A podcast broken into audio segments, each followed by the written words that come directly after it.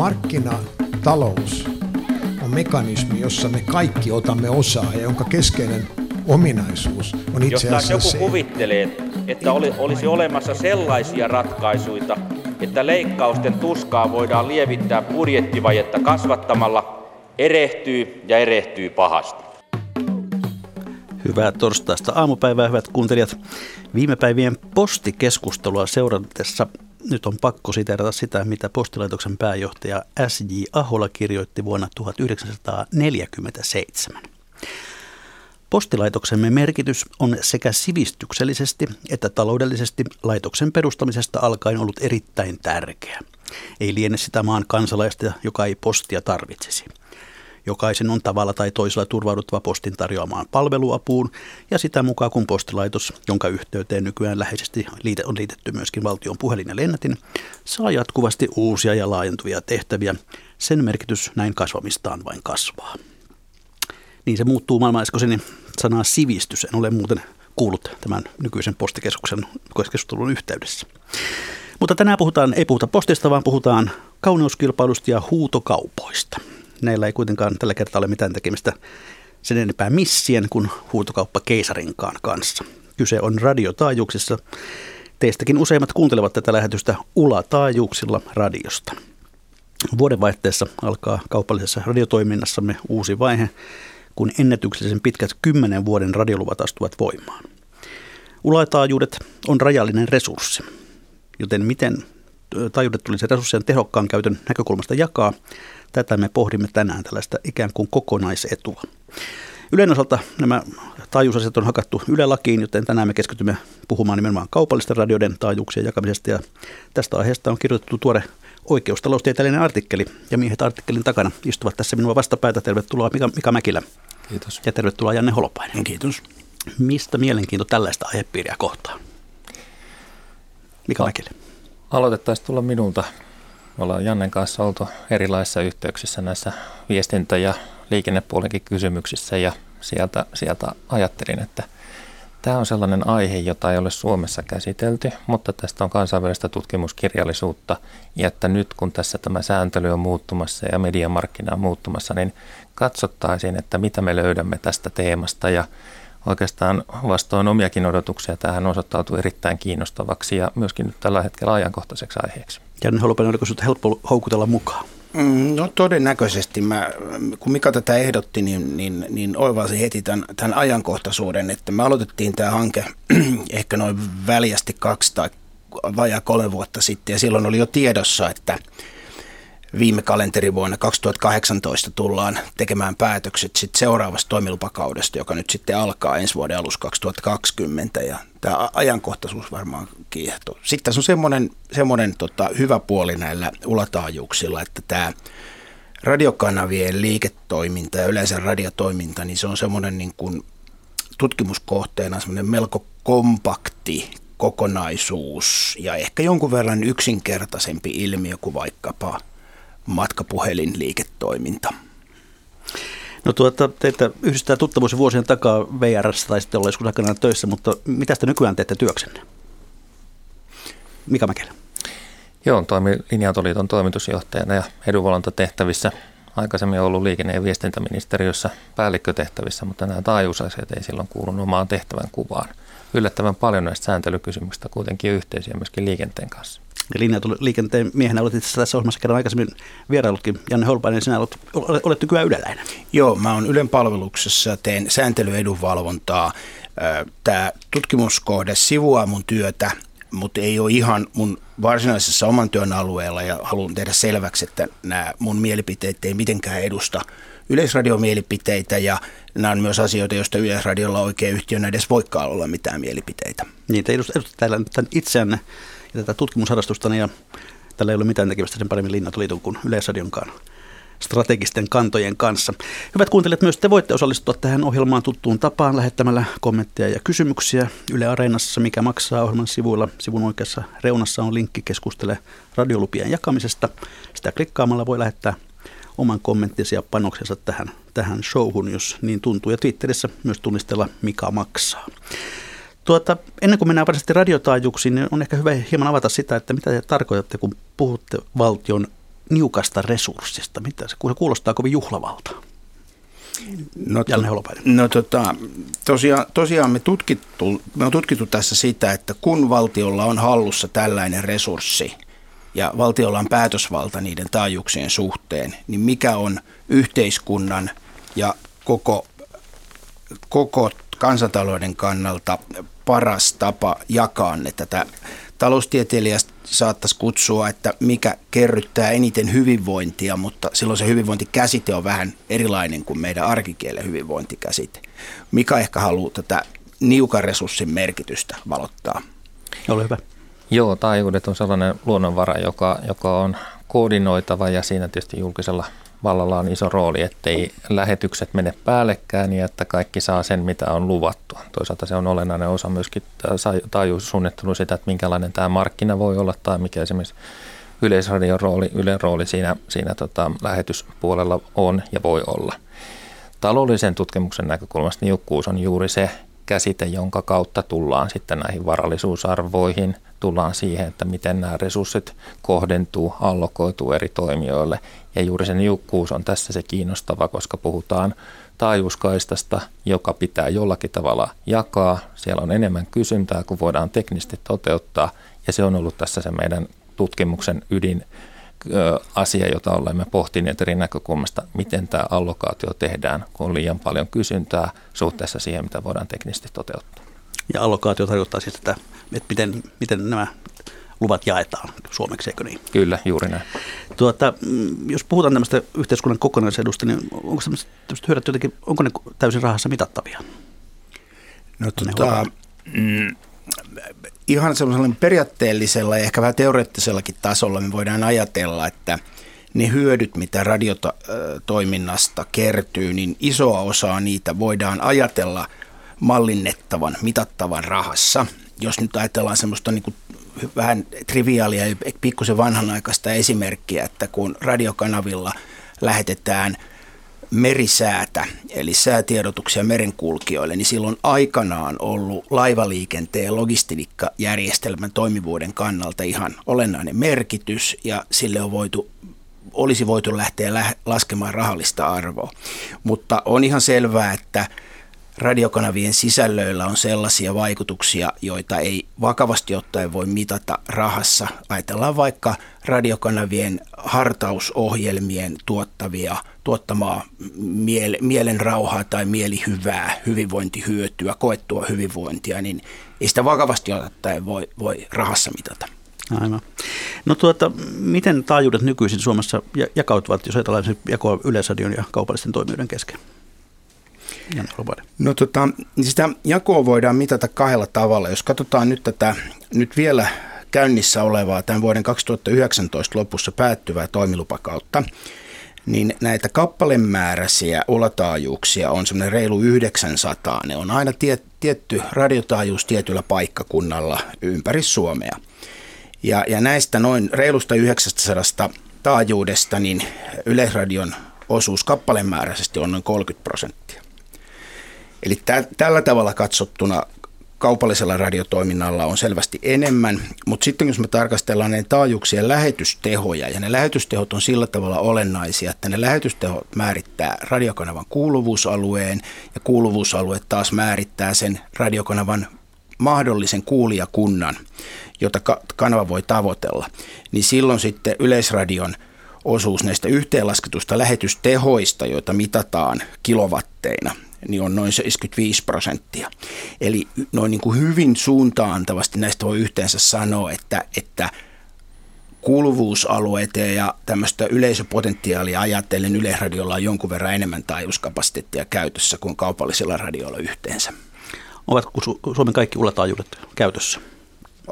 Ovat sillä tavalla, että, että kun valtaosassa Suomea ulataajuuksille on enemmän kysyntää kuin mitä on tarjontaa, niin jos ulataajuuksia vapautuu, joku radiokanava lopettaa toimintansa, niin sitten taajuusviranomainen, joka, joka on nykyään nimeltään liikenne- ja viestintävirasto Traficom, niin ne sitten sellaisella melko lyhyellä viiveellä julistaa ne haettavaksi ja, ja meillä on sitten sellaisia hajatus, haja-asutusalueiden taajuuksia, joille ei ole ollut kysyntää, mutta niitä on hyvin, hyvin vähän. Eli voidaan sanoa, että käytännössä on. Mika Mäkilä. Ehkä tähän voisi vielä sen näkökulman tuoda, että nämä taajuudet on tietysti maailmanlaajuinen resurssi ja että tämä ulataajuus on alueellisesti vaikuttava, mutta että esimerkiksi pääkaupunkiseudulla tämä vaikuttaa toki muidenkin valtioiden taajuuskäyttöön ja sitä kautta tämä on myöskin kansainvälisen koordinaation lopputulema. Ja toinen on sitten tietysti se, että päätelaitteet, eli ne radiot on siinä noin 20 MHz taajuusalue välillä ja että ne taajuudet pitää silloin sovittaa siihen ja juuri siitä tulee sitten tämä niukkuusproblematiikka. No ennen kuin lähdetään tuonne jakamaan lupia, niin tuota, puhutaan muutama hetki suomalaisen kaupallisen radiotoiminnan rakenteesta. Minkälaisia havaintoja siitä, siitä teillä on? Mika Mäkilä? Joo, tämä tutkimuskysymys lähti oikeastaan siitä, siitä historiallisestakin polusta, miten Suomessa ensinnäkin radiotoiminta on ylipäätänsä alkanut 20-luvulla. Tästä on ihan, ihan tota akateemista tutkimusta ja mielenkiintoisia selvityksiä, millä tavalla Yleisradio ja sen oikeudellinenkin monopoliradiotoiminta aikanaan muodostui.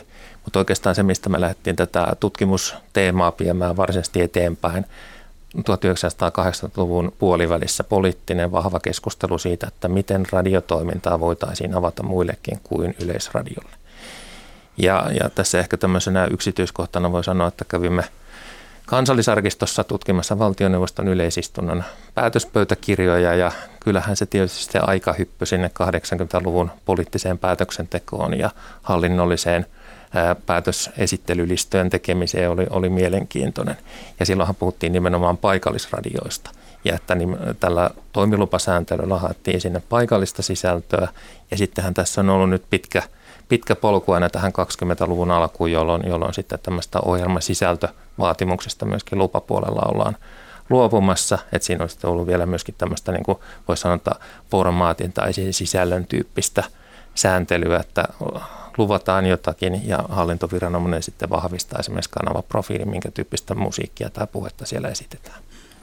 Niin, tuolta, nimilistahan on melkoinen, kun katsoo, katsoo tämän alan toimijoita. Tällä hetkellä isojen radiosuomiopojen ja Novan takaa löytyy monenlaista. On Zoomia, Spirittiä, Patmusta, Metroa, Ramonaa, Voimaa, Sunia, Playta ja tietysti sitten Järviradio. Kaikkiaan Suomessa toimii noin sata kaupallista radiokanavaa, joista 12 valtakunnallisia. Ja viime vuonna radiomainontaan käytettiin uusi ennätyssumma yli 65 miljoonaa euroa, 5 prosenttia kaikesta mediamainonnasta ja viikoittain kaupallinen radio ilmoittaa tavoittavansa noin 3,6 miljoonaa suomalaista. Onko teillä arvioitu toiminnan kannattavuudesta Suomessa? Onko se hyvä bisnes? Janne. No, tota, radio liiketoiminta on melko voimakkaasti keskittynyt kahden suurimman yrityksen omistukseen. Sanomakonsernin radiokanavat ja sitten tämmöisen saksalaisen perheyhtiön Bauer Median radiokanavien yhteenlaskettu markkinaosuus mainostuluista on, on noin 80 prosenttia ollut jo, jo useamman vuoden ajan. E, ja tota, sanotaan, että nämä yritykset ei, ei tuota, sillä tavalla julkisesti ilmoita eritellysti radioliiketoiminnan tulosta, että voitaisiin nyt sanoa ihan varmuudella, mutta sanotaan, että on, on niin kuin erittäin hyvät perustelut syyt olettaa, että nämä isot valtakunnalliset radioliiketoiminnan harjoittajat pystyy tekemään sitä kannattavana liiketoimintana. Sitä ei, ei varmaan ole epä, epäilystäkään. Toisaalta sitten niin kuin vuosikymmenten mittaan useampi radiokanava on joutunut lopettaa toimintaansa talousvaikeuksien takia. Siellä on nähty ihan konkurssitilanteita ja edelleenkin pienten radiokanavien joukossa on, on vähintään niin kuin osaksi harrastuspohjalta toimivia joidenkin, joitakin yksittäisiä niin kuin yhdistys, yhdistystoiminnan luonteisia, yhdistysten ylläpitämiä, jolloin siinä, siinä kokonaisuudessa on kyllä hyvin monina, moninaisuutta, laaja kirjo ja, ja varmaan siellä on pieniä radiokanavia, jotka, jotka ei kovin kannattavia ole tai saavat, saattavat olla lievästi tappiollisiakin, mutta... Niin se kaikkein ensimmäinen kaupallinen radio se oli Radio Lakeus Nivalassa ja sitäkään ei ole enää pitkään aikaan ollut. Mutta tuota, jos sitten katsotaan tätä, tätä tuota, tässä lainsäädäntö on muuttunut vuodesta 1985, mutta mut tuota, niin jos katsotaan tätä sääntelyhistorian valossa, niin, niin millaisia havaintoja sitten siitä, että millä perusteella, onko lupia jaettu aina samoilla perusteilla? No se yleislinjahan on se, että Suomessa on luvat myönnetty hakijoiden ja hakemusten laadullisen vertailun, eli niin sanotun kauneuskilpailun perusteella. Me ollaan nyt tässä artikkelissa käytetty tätä kauneuskilpailua, joka ei ehkä alun peli ole ollut ihan kirjakielinen sana, mutta meidän mielestä se on niin kuin hyödyllinen ja ikään kuin vähän yritetty sitä nyt sitten kirjakieleen tässä omaksua. Et menettelyt on ollut samoja, mutta nämä lupaviranomaisen eli, eli, eli valtioneuvoston ja lupa, lupahakemuksia arvioivan liikenne- ja viestintäministeriön voisiko sanoa, että radiotoimilupapolitiikka on tietysti muuttunut hyvin olennaisesti tämän yli 30 vuoden aikana sieltä vuodesta 1985. Että silloin kun Yleisradion monopoli oli purkautumassa 80-luvun puolessa välissä, toisaalta syntyi tämä paikallisradiotoiminta ja aika samoina vuosina sitten aloitti ensimmäinen kaupallinen TV-kanava, silloinen kolmostelevisio muistaakseni vuonna 1986, niin äh, voi sanoa, että äh, valtiolla, jossa sitten siis päätöksentekovalta on luonnollisesti niin kuin, niin kuin enemmistöhallituksen puolueilla, niin e, oli tarve kuitenkin vielä pitää kiinni siitä, että mitä kansalaisille, mitä yleisölle tarjotaan radiokanavien kautta. Ja, ja toki tässä oli kysymys, saattoi olla kysymys myöskin Yleisradion monopolin suojaamisesta jossain määrin, mutta se mikä nyt näkyy sitten ihan näissä toimilupamääräyksissä, niin siellä, siellä oli sekä tota, ja on itse asiassa pitkään ollut toiminnan paikallisuutta koskevia tai radiosisältöjen paikallisuutta koskevia vaatimuksia, mutta myös sitten tällaista sisältöjen lajityyppiä eli genreä sisältäviä vaatimuksia yksinkertaisemmilla, että minkä tyyppistä musiikkia kanavalla on pääosin soitettava. Ja nämä on tietysti perustunut tota, näiden toimilupahakemusten omi, tai niin kuin hakijoiden itse ilmoittamaan ja niitä sitten on vertailtu ja valittu, että minkälaista musiikkia yleisölle halutaan soitettavan. Mutta nyt sitten vuosi sitten vuonna 2018 lopulla, kun myönnettiin viimeisen kerran, siis tähän mennessä viimeisen kerran radiotoimilupia toimikaudelle, joka alkaa nyt vuoden 20 alusta 10 vuoden ajaksi, niin nämä ohjelmasisältömääräykset lopetet, poistettiin kokonaan. Tämä, tämä oli tietoisen poliittisen harkinnan tulos ja isossa kuvassa tätä kehitystä 30, vajan 35 vuoden aikana voisi kuvailla tai vähän niin kuin eritellä, analysoida sellaisella käsite kolmiolla. Voidaan ajatella kolmea sellaista toisistaan selvästi poikkeavaa käsitettä. Ensin on tämmöinen valtioohjausmyönteisyys, jota, jota se 80-luvun puolivälin ja sitten vielä jonkin aikaa sen jälkeenkin toimilupapolitiikka edusti. Eli valtio halusi ohjata sitä, minkälaisia radiosisältöjä yksityiset yritykset, siis liiketoimintaharjoittavat yritykset tarjoaa yleisölle. Ja sitten kun tästä nyt on sitten erityisesti vuosi sitten luovuttiin lopullisesti, sitä toki oli, oli jo vähän kevennetty aikaisemminkin, niin minun silmissä siirryttiin valtiohjausmyönteisyydestä tällaisen ää, aika leimallisesti yritysmyönteiseen ratkaisuun, kun sitten se kolmas, kolmas vaihtoehto, ikään kuin tällaisen, tällaisen käsiteerottelun kolmas kärki, olisi ollut tämmöinen markkinamyönteisyys, jossa siis markkinamekanismissa olisi, tai markkinamekanismin olisi annettu päättää, että minkälaisia radiosisältöjä yleisölle tulee tarjolle. Ja tämän, sen verran vielä sanon, että tämä käsiteerottelu, markkinamyönteisyys, yritysmyönteisyys ja valtiohjausmyönteisyys ei ole suinkaan meidän omaa keksintöä, vaan tämä on omaksettu professori Mika Malirannan kirjoituksista. Mika Mäkeli. Ehkä sellainen havainto radion kuuntelijana ja sitten myöskin tämän niin kuin sääntelyn kautta analysoituna, siis sääntelytutkimuksen näkökulmasta, että radiomarkkina ja nimenomaan tämä kaupallinen radiomarkkina on muuttunut, mutta että oikeastaan samanlaisella sääntelymallilla, jota tässä, tässä Janne kuvasi, tämä kuitenkin on mahdollistunut niin, että itse asiassa sen lupaharkinnan sisällä on markkina, markkinan annettu muuttua ja se on saanut muuttua, että mitään isoja konflikteja me ei tässä ikään kuin tämän sääntelyn ja markkinan välillä havaittu. Että esimerkiksi nämä ketjuuntumisilmiöt ja vastaavat, niin ne on voitu tehdä tämän olemassa olleen ja olevan sääntelyn sisällä. Vertaan vaan siihen kokemukseen, mikä mulla – liikennepuolelta on, niin, niin monesti on voinut se ympäröivä markkina muuttua ja va, sääntely muuttuu vasta sitten jälkikäteen, mutta tässä ehkä niin kuin tämä voi sanoa, että viestintäpuolen lainsäädäntö on ollut joustavampaa ja sitä on tulkittu joustavammin siihen markkinoihin suhteutettuna. No te esittelette artikkelissa yhdysvaltaisen nobelistin Ronald Cousin ajattelua, joka on halunnut haastaa tällaista radiolupien kaltaista hallinnollista menettelyä, hallinnollisia päätöksiä. Mitkä ovat nämä hänen ajattelunsa kulmakivet tässä suhteessa, Mika Mäkilä?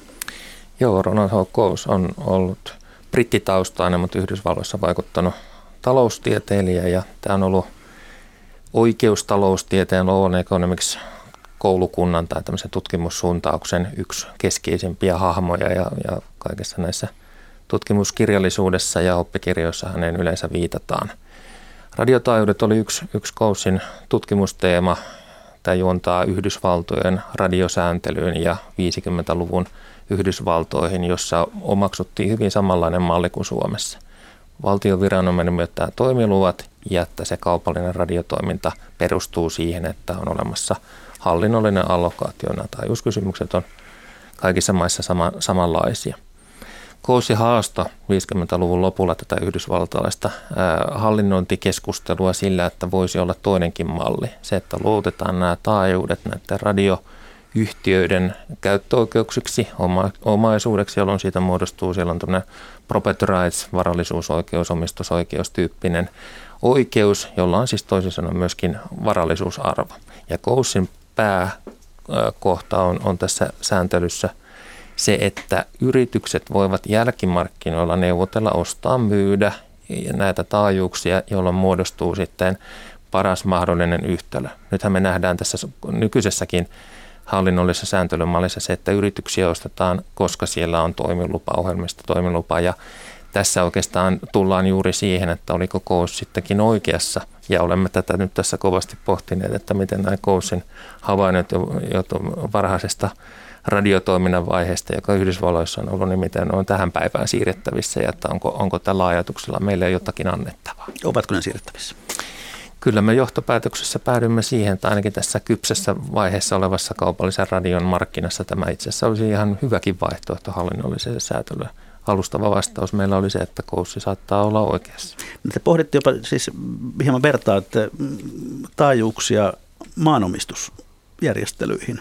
Millaisia havaintoja se on tuottanut? Kousin yksi vertailukohde oli nimenomaan kiinteistöomistus ja se, että kun maa jaetaan omistusoikeusyksiköihin ja niillä käydään vaihdantaa kauppaa, me jokainen voimme ostaa tonttia, metsää niin edelleen. Miksei tämä sama malli voisi toimia radiotaajuuksilla – Tässähän myöskin aika usein tulee se, että annetaanko rajotaajuudet varallisuusoikeutena etuutena jollekin, joka siitä hyötyy. Kousin, Kousin lähestymistapa tähän oli siis tämä ajallisesti niin kuin mittakaava on 50-luvun loppu Yhdysvalloissa. Että kyllähän tämä jälkimarkkina näyttää siellä kiinteistöpuolella toimivan ja tämä property rights, varallisuusoikeus, omistusoikeusajatus ei tarkoita, etteikö näitä säänneltäisi. Radiotaajuuksia pitää joka tapauksessa tämän taajuuskoordinaation yhteensovittamisen takia säännellä teknisesti. Ja samalla tavalla kuin kaavoituksella ohjataan maankäyttöä, niin on myös mahdollista asettaa vaatimuksia – ensinnäkin markkinoille tulon kynnys, puhutaan niin sanotusta kynnyssääntelystä. Ja sen jälkeen se, että jos on yhteiskunnallista sääntelytarvetta, mitä tahansa elinkeinoa voidaan sitä elinkeinovapautta rajoittamatta ja sitä perusoikeutta rajaamatta kuitenkin ohjata johonkin suuntaan. Ja tämä on oikeastaan se jännitteisyys siinä, että tehdäänkö tämä hallintopäätöksenä vai olisiko tämä malli, jossa näitä taajuuksia käytäisiin markkinoiden kautta ja sitä säänneltäisiin sitä markkinaa. Janne Holopa. Ja se, mikä itseeni tässä Ronald Koasen kirjoituksessa ja hänen muussakin tuotannossa, voisiko sanoa osu ja upposi, oli Koasen, Koasen esille nostava kysymys informaatiosta, tiedosta. Ja, ja tässä on kysymys niin kuin taloustieteellisessä ajattelussa hyvin usein esille tulevasta informaation epäsymmetrisyydestä. Semmoinen arkinen esimerkkihän on se, että jos mä myyn käytetyn autoni, niin mulla on siitä autosta paljon enemmän tietoa kuin kenelläkään ostajalla voi edes teoriassa olla. Eli mulla on informaatio ylivoima. Ja tota, ää, nyt sitten tässä radiotaajuusmarkkinassa se informaatio koskee esimerkiksi yleisön toiveita, tarpeita, radiomainostajien toiveita, tarpeita, jopa sitten ihan tätä radio toiminnan radiokanavien teknisen pyörittämisen tarpeita, niin on, on niin kuin itsestään selvää, että radiotoiminnan harjoittajilla on ihan varmasti aina enemmän ja parempaa informaatiota kuin viranomaisella, virkamiehillä, jotka virkatyönä valitsee toimiluvan saajat. Ja sitten on se kysymys, että mikä merkitys tällä informaation epäsymmetrisyydellä on, mitä haittaa siitä aiheutuu. Ja sitten toisaalta se koasen ajatus, että hintamekanismi välittää sitä tietoa tehokkaasti. Ja tässä on tietysti, kun lähdetään hintamekanismin kykyä välittää tietoa – tutkimaan, niin siinä on hyvin erilaisia asioita. Jos siltä osin kun puhutaan radiomainonnan ostajien ostohalukkuudesta, maksuhalukkuudesta, niin, niin se on helppo välittää. Hintamekanismin kautta se tieto, se ilmenee, ilmenee siinä, että kuinka paljon se radiokanavan pyörittäjä on valmis maksamaan taajuuksista, kun se tietää paljonko se voi ansaita mainostuloja – mutta sitten jos me ajatellaan yleisön tarpeita, niin äh, kun radiokanavien kuuntelu on niin sanottu ilmaishyödyke, eli, eli sitä ei, ei Suomessa sen enempää kuin yleisesti muuallakaan maailmassa harjoiteta niin kuin maksua vastaan, siis yleisöltä ei peritä maksua, niin sitten yleisön tarpeista taas hintamekanismi ei välitä tietoa samalla tavalla. Mm-hmm. No nyt on korkea aika varmaan tarttua näihin, näihin erilaisiin ö, tapoihin, tapoihin jakaa tätä rajallista ulan niukkuutta. Ja aloitetaan tästä huutokauppamallista rahavastiketta vastaan. Miten se käytännössä toimisi, Janne Holopainen? No huutokauppa perusmuodossaan on se, mitä me arkikielestä tiedämme, että meillä on, meillä on joku tuote, hyödyke, kaupan kohteena. Kuparipannu. Kuparipannu tai, tai tuota, posliiniastiasto. Ja, ja sitten kiinnostuneet ostajat tekee sitten rahamääräisiä tarjouksia. Silloin kun puhutaan taajuushuutokaupoista, niin sitten niille tarjouksille voidaan asettaa erilaisia ehtoja. Sanotaan nyt vaikka, että jos haluttaisiin kaupata paikallis, paikallisen radiotoiminnan taajuuksia, niin voitaisiin asettaa semmoinen ehto, me kutsutaan sitä kynnyssäätelyksi, että, että jokaisen tarjouksen tekijän on sitouduttava tuottamaan tietty määrä paikallista ohjelmaa. Se voi olla tietysti mikä tahansa vastaava tämmöinen sisällöllinen sääntely tai sisällöllinen niin kuin ehto. Ja tota, mitä yksinkertaisempi nämä huutokauppaehdot on, niin sitä, sitä helpompi se prosessi on ja, ja niin kuin aivan yksinkertainen huutokauppa voi olla hallinnollisesti selvästi kevyempi kuin tämmöinen laadullinen vertailu, eli kauneuskilpailu. Se on niin kuin olennainen etu, tämä hallinnollinen keveys.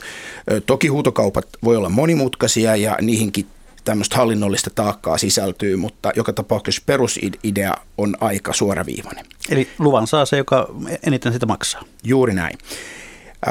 Silloin kun me puhutaan nimenomaan nyt radiotoiminnan taajuuksista, niin on, on selvää, että, että tuskin missään maassa, mutta ainakaan nyt Suomessa, Pohjoismaissa, niin valtiontalouden kannalta tuottopotentiaali ei ole merkittävä. Radioliiketoiminta on sen verran pienimuotoista, että tällä ei niin kuin valtiontaloudellisia ongelmia ratkosta, jolloin, jolloin niin kuin se syy käyttää huutokauppaa on joku muu kuin puhdas rahan ansaitseminen valtiolle.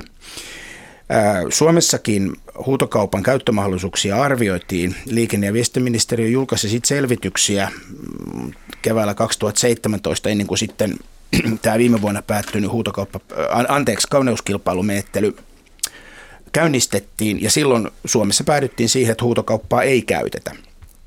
Meillä on, meillä on hyvin tuore esimerkki Ruotsista itse asiassa samoihin aikoihin, kun Suomesta tätä asiaa pohdittiin, niin Ruotsissa toteutettiin ullataajuushuutokauppa – Eh, ja Ruotsissa kerättiin ihan niin kuin relevantti rahamäärä. Eh, absoluuttisesti Ruotsin kruununnes se oli noin 1,3 miljardia kruunua, eh, muistaakseni kahdeksan vuoden toimilupakaudelle. Jos me verrataan sitä huutokauppatuloa, joka tuli Ruotsin valtiolle näistä radiotaajuuksista, niin, niin se vuositasolle muutettuna sille kahdeksalle vuodelle vastasi noin niin kuin suuruusluokaltaan 20 prosenttia Ruotsin radiomainonnan kokonaistuloista, eli 20 prosenttia siitä, mitä Ruotsin radiomainonta vuodessa kerrytti. Eli nyt hyvin yksinkertaista voi sanoa, että nämä radiotoiminnan harjoittajat olivat ihan summatasolla valmiita maksamaan 20 prosenttia vuotuisista tuloistaan saadakseni taajuudet, taajuudet käyttöönsä. Mutta tässä oli nyt tämmöinen niin kuin kokonaistasolla tehty suhteutus, mikä ei, ei tietysti pidä niin kuin minkään yksittäisen hakijan kohdalla sellaisenaan paikkaansa. Jos me olisi sitten tämä sama vertailu tehty Suomessa, niin olisi voitu sanoa, että, että kun tämä radiotoiminta tuottaa sen yli 60 miljoonaa mainostuloja, yli 6 miljoonaa euroa mainostuloja vuodessa, niin se olisi niin kuin yli 10 miljoonaa huutokauppatuloja vuodessa Suomen valtiolle. Ja nyt on tietenkin itsestään selvää, että se mitä Ruotsissa toteutui ei mitenkään osoita, että Suomessa toteutuisi sama. On täysin mahdollista, että Suomen valtion tulot olisi jäänyt ratkaisevasti pienemmäksi, jopa niin kuin suuruusluokkaa pienemmäksi, mutta tämä on nyt vaan tämmöisenä karkeana vertailuna. Ja sen voi todeta, että tämmöinen sinänsä ihan hypoteettinen 13 miljoonaa euroa vuodessa, niin tota, se on enemmän kuin mitä merkittävässä matkavestiliiketoiminnan taajuushuutokaupassa vuonna 2016 niin sanottu 700 MHz taajuusalue tuotti valtiolle noin 4 miljoonaa euroa toimilupakauden vuotta kohden. Eli nyt tällä tavalla todella hypoteettisesti pohdiskeltuna, niin, niin tässä on kuitenkin niin kuin relevantista rahamääristä, vaikka valtion talouden kokonaisuudessa toki pienistä. Niin jos on kysymys huutokaupasta, jossa myydään eniten tarjoavalle, niin tarkoittaako se sitä, että, että itse asiassa suuret ketjut ostavat kaiken? Miten käy pienien? Mikä Mäkilä? Joo, tässä ehkä hyvä havaita se, että huutokauppa koskee vain tiettyä aikajanaa. Et kun me puhutaan omistusoikeudesta, niin sehän on yli ajan, eli odotus on se, että se jatkuu, jatkuu, jatkuu aikajanalla eteenpäin. Hintainformaatio, tämä hintajousto, mihin viittasit, niin tämä on tietysti iso kysymys. Ja tämähän ei voi toimia silloin, kun puhutaan muusta kuin kaupallista radiotoiminnasta. Ruotsissahan on ollut tämmöinen keskustelualoite ja lainsäädäntöpohdinta siitä, että pitäisikö kaikki taajuudet, siis muutkin kuin yleisradio tai tämmöistä radiotoiminnan taajuudet, laittaa hintainformaation piikkiin saada sitä kautta saattaa tätä informaatiota, mutta sitten tullaan siihen ongelmaan, että miten julkisen sektorin hinnoitteluvoima tai se hinnoitteluinformaatio sieltä oikeasti saataisiin esiin. Ehkä vielä yksi näkökulma tuohon huutokauppaan on se, että, että tässähän olisi selkeä varallisuuden siirto näiltä markkinoilla toimivilta yhtiöiltä valtiolle, koska tässä huutokauppatulot tuli silloin valtiolle, joka nämä taajuudet antaa käyttöön – kun se ehkä toinen pohdinta tästä jälkimarkkinan näkökulmasta voi olla se, että kyllähän sitten meillä on arvonlisäverotuloja ja yritysten voitosta muodostuu valtiolle verotuloja ja että muistakin näistä tuotannon tekijöistä tulee sitten verokertymä. Tämä ei ole yksi, yksioikoinen tämä johtopäätös, että valtio antaisi taajuuksia jollakin ilmaiseksi, vaan onhan sillä merkitystä, että onko siellä se 10 miljoonaa otettu markkinoilta jo heti alussa vai verotetaanko sitä sitten siinä matkan varalla puhumattakaan, että mitä se kaupallisesti ja liiketoimintana mahdollista. Kysyn vielä uudestaan tämä, että johtaako se helposti siihen, että, että vahvat toimijat kuorivat kaikki kerman päältä? Tässä Ruotsin vuoden 2017 huutokaupassa Ruotsin huutokauppaviranomainen asetti hyvin, niin kuin, hyvin selkeät, hyvin täsmälliset tällaista keskittymistä ehkäisevät ehdot. Eli siellä ihan selkeästi niin kuin yhdellä yrityksellä tai yhdellä konsernilla oli mahdollisuus huutokaupassa saada vain – yksi taajuus aina kustakin tämmöisestä, voisiko sanoa, kategoriasta tai, tai vertailuryhmästä, jolloin siellä näillä huutokauppaehdoilla hyvinkin oikeastaan selkeällä ja yksinkertaisella sääntelyllä, se ei, se ei ollut mitenkään kauhean niin kuin monimutkainen konstruktio, niin, niin ehkäistiin tämä keskittymisen tarve. Ja eh, vaikka Ruotsin radioliiketoiminen markkina on saman tapaan keskittynyt kuin Suomessa, tämä samainen Bauer Media on myös iso pelaaja siellä – sitten siellä on, siellä on tuota toinen, toinen yritys, niin, niin itse asiassa tämä Ruotsin huutokauppamekanismi rakenteellisesti pik, pikemminkin lisäsi moninaisuutta verrattuna Suomen tilanteeseen, mutta taas kerran niin kuin ihan täsmällisiä vertailuja ei ole mahdollista tästä tehdä. No puhutaan sitten pari sanaa kauneuskilpailusta, se on hauska sana. Tuota, mitkä ovat tämän kauneuskilpailujärjestelmän ongelmat? No sanotaan, että kauneuskilpailu on kahdenlaisia. Joko niin, että toimilupaviranomainen etukäteen määrittää ne kriteerit, joilla perusteella se valitsee voittajan tai ne, jotka saavat toimiluvat. Tai sitten, että etukäteen ei määritetä mitään kriteerejä tai ne kriteerit on jotakin erittäin yleisiä periaatteita ja sitten, sitten tällaisen niin kuin väljien kriteerien puitteissa hakijat kertoo toimilupaviranomaiselle, kuinka ikään kuin hyviä he ovat, kuinka hyvin he kykenevät palelemaan yleisöä ja tuottamaan niin kuin hyötyä yle, radioyleisölle.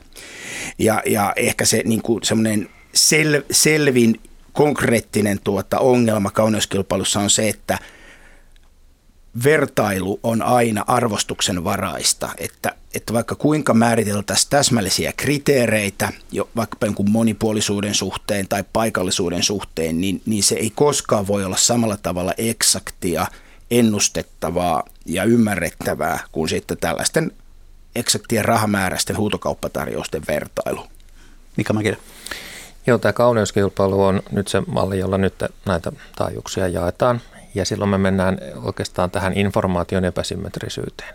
On hakijoita, jotka kertovat, että mitä aiomme tehdä ja minkälaista radiotoimintaa tuottaa. Ja samalla on viranomainen, jonka pitää sitä arviointia tehdä sen annetun informaation perusteella. Mitään tällaista markkinahintaindikaatiota siihen malliin ei sisälly. Ja sitten oikeastaan ne valintakriteerit palautuu oikeastaan oikeudellisesti hallinto-oikeudelliseen harkintaan siitä, että miten lakia voidaan soveltaa ja minkälainen on toimivalta ja mikä on viranomaisen harkintavalta. Ja kun nämä menee niukkuustilanteessa valtioneuvoston yleisistuntoon, niin se harkintavalta toteutuu myöskin silloin poliittisen päätöksenteon kautta. Tässähän on yksi oikeustapaus, että tästä on käyty oikeutta ja, ja todettu, että valtioneuvoston harkintavalta on näissä toimilupakysymyksissä varsin laaja. Ja silloin, silloin oikeastaan tehdään – mediapolitiikkaa, mutta että se kaupallinen puoli on tai ei, mutta se menee sinne sen hallinnollisen päätöksenteon sisään. Hyvät kuuntelijat, kuuntelet ohjelmaa Mikä maksaa, jossa keskustelemme kaupallisen radiotoiminnan ulataajuuksien jakamisesta ja tehokkaimmista tavoista siihen. Ja nyt on aika ottaa mukaan kolmaskin ääni tuolta niin sanotusti kentältä. Eli tuota langan päässä pitäisi olla Radiomedia ryn toimitusjohtaja Stefan Möller. Hyvää päivää. Hyvää päivää. No ihan alkuun, miten kaupallisella radiolla menee juuri nyt Suomessa? No kiitos kysymästä. Julkaisemme tänään tiedotteen, että kaupallisella radiolla on ollut kaikkien aikojen kesä.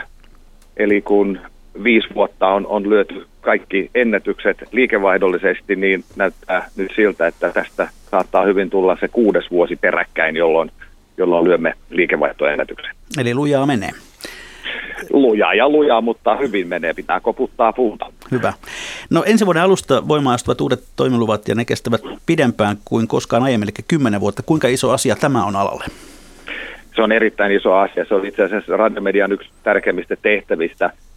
Silloin kun kuulin, kun keskustelitte aikaisemmin tästä suunnitelmasta, joka itse asiassa oli aika eh, toimialalle kauhuskenaario silloin, kun alettiin keskustelemaan huutokaupoista – niin siinä samassa ää, yhteydessä sitten meille kyllä annettiin myöskin tehtäväksi katsoa se, että kun on laissa mahdollista myöntää luvat kymmeneksi vuodeksi, niin kyllä se on niin kuin bisniksen kannalta paljon turvallisempaa, että, että käytetään se maksimimäärä, se, se on tota, o, tota, toiminnan suunnittelemiselle ja, ja, ja investoille olennaisen tärkeä. Lyhyesti vielä sen, että kun edellinen toimikausi tätä siis meneillään olevaa edeltävä toimikausi oli vain viisivuotinen, niin se näkyy kaikessa. Ei investoitu, ei kaupallinen radio silloin voinut niin hyvin kuin se voi tänä päivänä. Aivan. No Stefan Möller, miten sinä näet tämän nykyisen lupamenettelyn, tämän kauneuskilpailun? Onko se sinun mielestäsi toimiva? No mutta täytyy itse asiassa reflektoida, mitä meidän jäsenet niin kuin toteaa. He ovat sitä mieltä, että tämä on toimiva järjestelmä heidän mielestä sehän on, on silloin, kun toimilupakierros käydään, niin meillä on aika jännittävä tilanne kentällä, koska silloin kaikki on kilpailijoita keskenään tietenkin, kun haetaan toimilupia. Mutta tämä on viesti meille, että tämä on, tämä on se paras menetelmä, mikä nykytoimijat tykkää tästä. No jos Suomessa seuraavalla kierroksella siirryttäisiin huutokauppamalliin, niin mitä siitä sinun arvioisi mukaan seuraisi? No se on aika vaikea nyt tuohon kristallipalloon katsoa. Pitäisi ehkä mieluummin ajatella niin, että tarvitaanko enää toimilupakierrosta kymmenen vuoden jälkeen. Koska uskon, että tämän toimilupakauden aikana me nähdään sellaista teknologista kehitystä, johon, johon tämä kymmenvuotinen kausi antaa nyt mahdollisuutta investoida tulevaisuuteen, että onko se maanpäällinen jakelutapa enää FM, mikä, miten niin on FM-rooli silloin. Niin, mutta, miten, mutta, niin, jatka vaan niin, niin tota, äh, uskon, että se tilanne saattaa silloin olla eri, että minkä, minkä arvoisena sitten pidetään FM-verkkoa. Uskon kyllä, että siis FM-taajuudet on vielä käytössä, mutta, mutta minkä arvoisia ne sitten on suhteessa muihin jakeluteihin. Niin, miten niitä ennustat? Mahtaako olla ne, että, että FM- ja ulataajuudet ovat niin sanotusti katoavaa kansanperinnettä? Se on aika mä en, mä en niin kovasti sano, että en usko, että ne katoaa, mutta niiden merkitys vähenee varmaan tulevaisuudessa. Radiohan on nyt jo hybridi, eli käyttää useita teknologioita. Sitten se on niin kuluttajavetoista, että millä tavalla radiota kuunnellaan. Uskon, että, että tota, älypuhelin, sen rooli ja applikaatioiden kautta tapahtuva kuuntelu kasvaa koko ajan. Täytyy seurata itse asiassa sitä nuori sukupolvi, mitä kautta, mitä laitteita he käyttää, koska kymmenen vuoden päästä heidän käyttöstavat vaikuttaa jo huomattavasti siihen, että miten radiota kuunnellaan. Haluatko vieraat kysyä jotain Stefan Mölleriltä tässä yhteydessä? No ei oikeastaan kysyä, mutta sen verran voisin sanoa Steffille, että, että itsekin medialla työskentelevänä näen samalla tavalla, että, että niukkuus ulataajuuksista, se tarjontaa suurempi kysyntä saattaa hiipua ja on ihan ajateltavissa, että sitten 20-luvun lopulla, kun seura- seuraavalle kaudelle ollaan toimilupia jakamassa, niin niistä ei kovin paljon oli, olisikaan kilpailua, mutta tätä, tätä emme tosiaan vielä tiedä.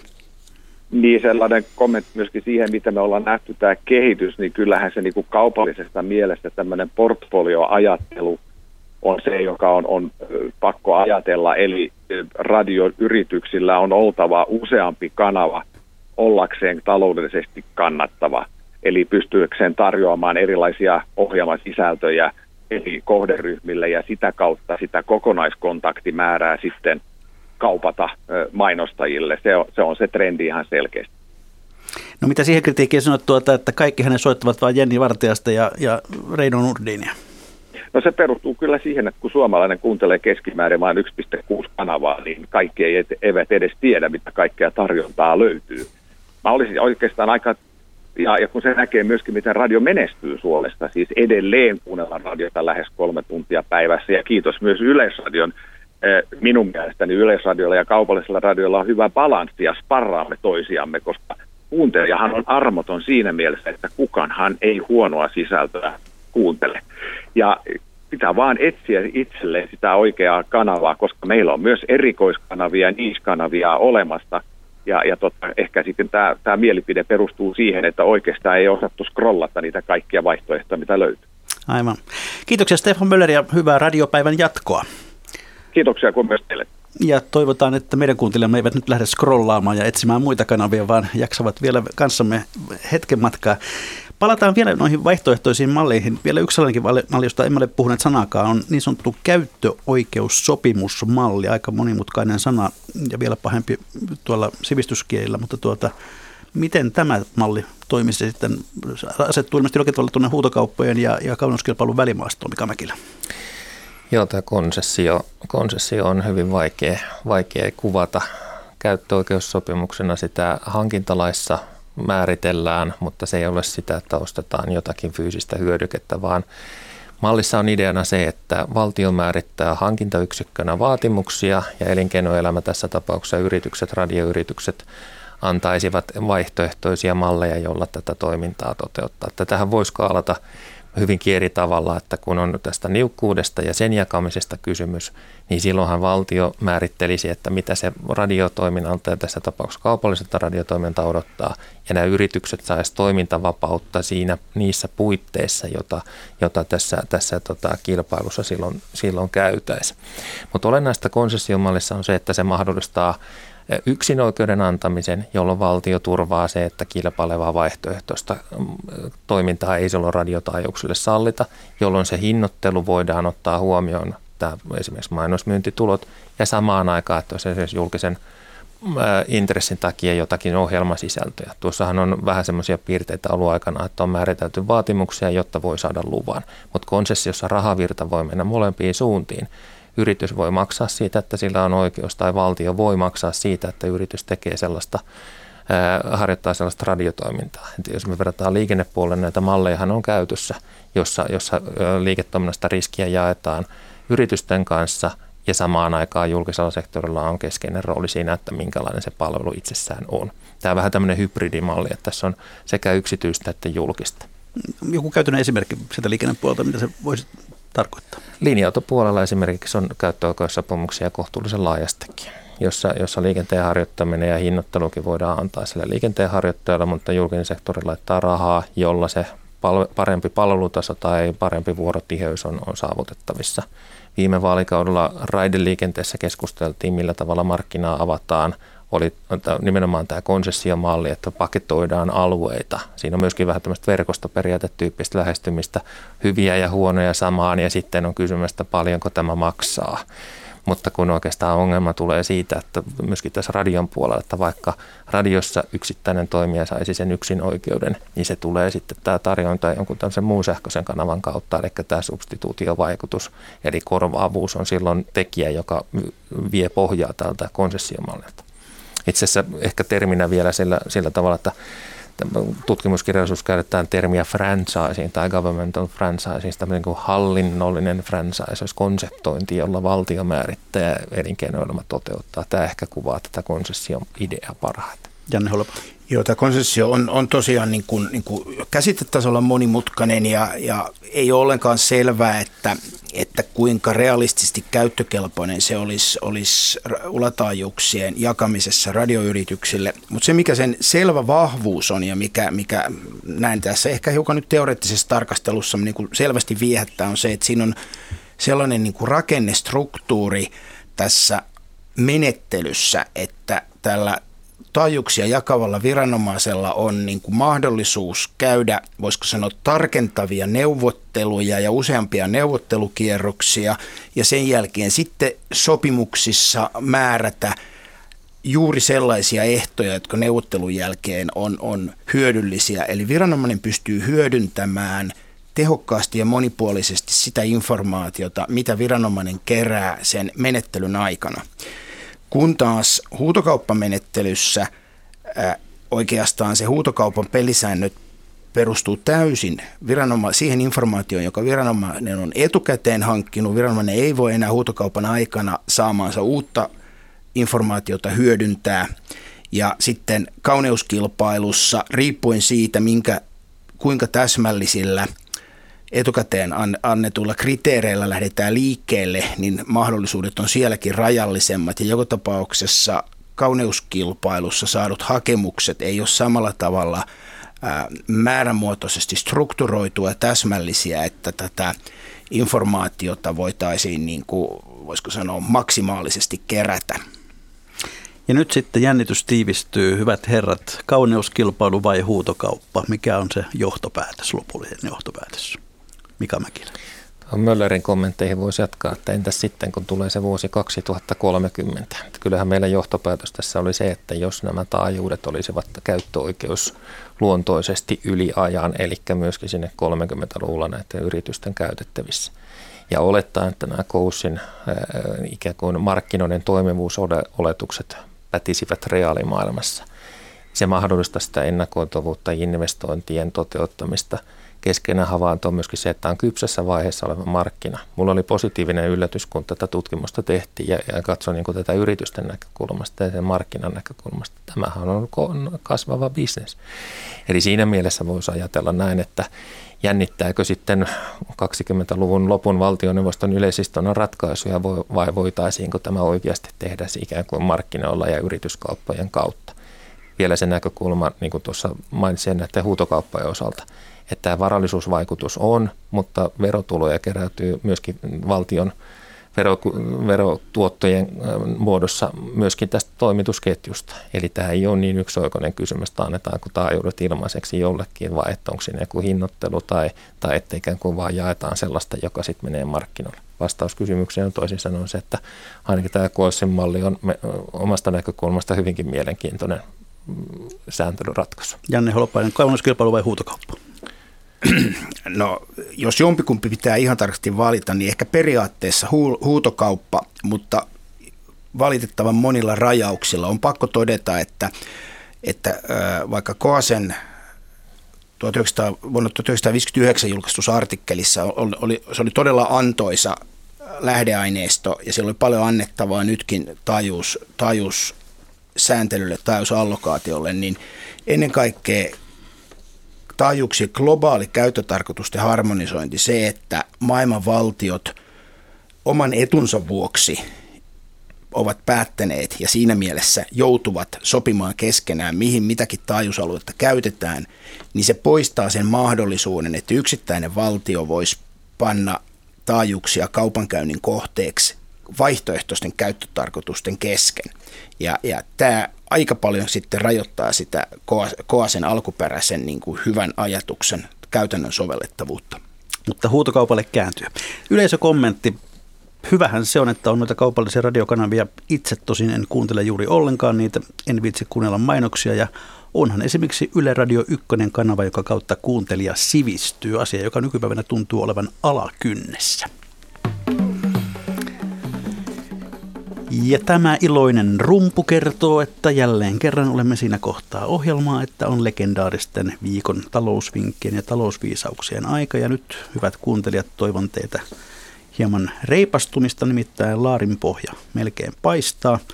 Lähettäkää talousvinkkejä, millaisia vain, isoja tai pieniä, sähköpostitse osoitteeseen juho pekka.rantala.yle.fi tai ihan perinteisellä postikortilla joku oikein kiva kuvakortti ja siihen postilokero 79 osoitteeksi ja 3024 Yleisradio. Mutta sitten Mika Mäkilä, mikä on sinun viikon talousvinkkisi tai viisotus, jonka haluaisit jakaa kuuntelijoiden kanssa? Jatkan päivän aiheella tästä, tästä taloudellisesta sääntelystä, miten sitä pitäisi tehdä. Että taloudellisen toiminnan erityisesti markkinahäiriöiden korjaamiseksi tarvitaan oikeudellista sääntelyä, kunhan vaan tietäisi, miten se kannattaa tehdä. Okei, se meni vähän tuonne niin ehkä virkamieskunnan suuntaan tämä vinkki, entä Janne Holopainen? No, tämäkin liittyy päivän teemaan. Meillä on äänimuodossa erinomaista taloustietoa tarjolla. Tämmöistä niin kuin monipuolista valtavirtaa edustaa muun muassa tämän Mikä maksaa ohjelman. Ekonomistiraati toistuu määräajoin ja sitten Yle puheella lähetettävä pörssipäivä. Mutta sitten jos haluaa hiukan haastaa omia ajatuksia ja, ja vähän tutkailla talouselämää ja taloustiedettä erilaisilta laidoilta, niin, niin suosittelen toisaalta tällaista uuskeinesiläistä poliittinen talous podcastia, jossa, jota ehkä viime vuosisadalla olisi kutsuttu vasemmistolaiseksi, mutta emme ehkä nykyään kutsu sitä sillä tavalla. Ja sitten taas toiselta reunalta ajatuspaja Liberan muutaman vuoden aikana 2016-2018 julkaisemaa yleinen tasapaino-podcastia, joka taas sitten noin arkikielisesti ehkä vähän oikeistolaisemmasta näkökulmasta valottaa, valottaa talouden toimintaa. Siinä oli hyviä kuunteluvinkkejä ja kiitoksia Janne Holopainen. Tämä on ensimmäinen kerta, kun tämän ohjelman historiassa vinkkinä kehotetaan kuuntelemaan, mikä maksaa ohjelmaa. Tämä jää historiaan. Mutta sitten on syytä lukea myöskin tämä päivän yleisökommentti jostakin iloisesta Itä-Suomesta. Hän, tämä henkilö kirjoittaa näin, että loputtomien säästövinkkien sijaan miettikääpä tätä. Säästämisen sijaan keskity tulojen kasvattamiseen. Emme enää elä keräilytaloudessa niinpä rohkeasti, vaan neuvottelemaan pomon kanssa palkankorotuksista tai miettimään parempaa työpaikkaa. Kiitoksia Janne Holopainen, kiitoksia Mika Mäkilä. Ensi viikolla Mikä maksaa ohjelman oma budjettiriihi kokoontuu ja siitä porukasta ei kokemusta puutu, kun pöydän ääreen istuvat nimittäin kymmenien budjettien miehet Raimo Sailas ja Erkki Virtanen. Eli mikä maksaa, sitä me ihmettelemme jälleen viikon kuluttua.